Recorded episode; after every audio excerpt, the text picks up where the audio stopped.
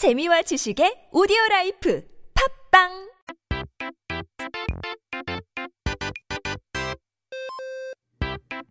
Let's take a look at our first word of the day. 사전을 한번 펼쳐보고 오늘 첫 번째 단어를 살펴봐야 되죠. 혹시 지니 여러분들은 말과 노새 그리고 당나귀의 차이를 알고 계신가요? Random question. Do you guys know the difference between a horse, a mule, and a donkey? 제 말은 뭐 굳이 설명할 필요도 없지만 당나귀는 원래 아프리카에서 온 야생종을 이제 가축으로 만든 동물로 체질이 강해서 병에 잘 안 걸릴 뿐만 아니라 이제 참고 견디기를 잘해서 짐을 옮기거나 일을 시킬 때 아주 사랑받는 동물로 알고 있죠. Um, now, no need to explain for what a horse is, but for a donkey, it's an animal that was originally a wild species from Africa that was made into livestock. It has a strong will and doesn't get sick easily. It's also good at enduring, um, I guess, things, harsh conditions, and carrying uh, a heavy load as well. So it's quite beloved when used for moving goods or for working as well. And then there is 노새. 노새는 이 말과 당나귀 사이에 태어난 혼합종인데요. And then there's a mule, which is a hybrid born between a horse and a donkey. But between the three, today we are going to take a look at 당나귀. 오늘의 첫 번째 단어는 당나귀에 대해서 알아보려고 하는데요. 우리가 유래까지 생각하지 못했던 당나귀가 그 이름에도 유래가 있다는 사실 여러분 알고 계신가요? There's actually um, an origin story, something that we probably never thought about, but a story behind 당나귀, the name of donkey in Korea. 그래서 원래 이 동물의 이름은 사실 나귀였거든요. 그 앞에 당이라는 이름이 붙인 거죠. Now the original name of this animal, donkey, 당나귀, was just 나귀. So the prefix 당 was added to it later on. 그래서 이 당이 어떤 것을 뜻하는지 역사에 관심이 있거나 아니면 또 평소에 한국어 천재를 즐겨 들으셨다면 추측해 볼 수 있을 것 같은데요. 맞습니다. 중국 당나라를 말하는 그 당입니다. Now, if you're interested in history or regularly listen to our show, you might be able to infer where this 당 comes from. So, if you guessed from the Tang Dynasty of China, you are correct. So, 당나귀는 처음에 아프리카에서 시작해서 중동을 거치고 당나라를 거쳐서 드디어 한국으로 수입이 되었는데요. 한국에서는 주로 양반들이 타고 다니는 탈 것으로 사용을 했죠. So 당나귀 originally started in Africa, passed through the Middle East, through the Tang Dynasty, and was finally imported to Korea. Now, in Korea, it was mainly used, these donkeys, as a means of transportation, also ridden by the nobles, the noblemen. 이제 당나귀는 당나라에서 수입돼서 온 어, 이제 나귀라는 뜻으로 당나귀라고 부르는 거랍니다. 이렇게 일을 잘하는 당나귀에게도 큰 문제가 있었는데요. So uh, the Tang donkey, the Tang Nagi, refers to a donkey that was imported from the Tang dynasty. But, however, there was a big problem with these very hardworking, harshly enduring Tang donkeys.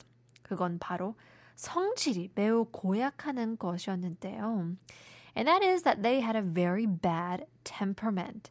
그래서 일을 묵묵히 잘 하다가도 성질이 안 맞으면 사람을 걷어차는 일도 빈번하거든요.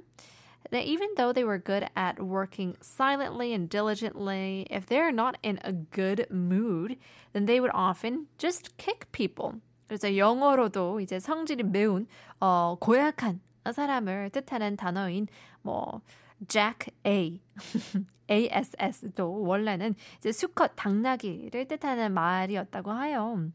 So the English term, the Jack ASS, or just ASS in general, which means a person with a very dirty uh, temperament, was originally a term for a male donkey, which we know as today.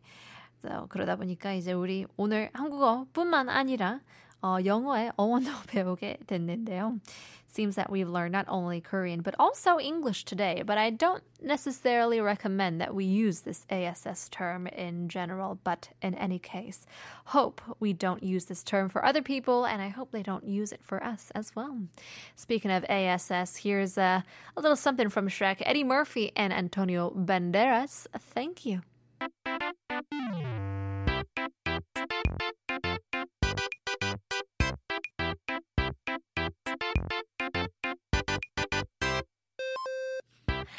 Let's take a look at our second word of the day. 오늘의 두 번째 단어는 바로 모범인데요.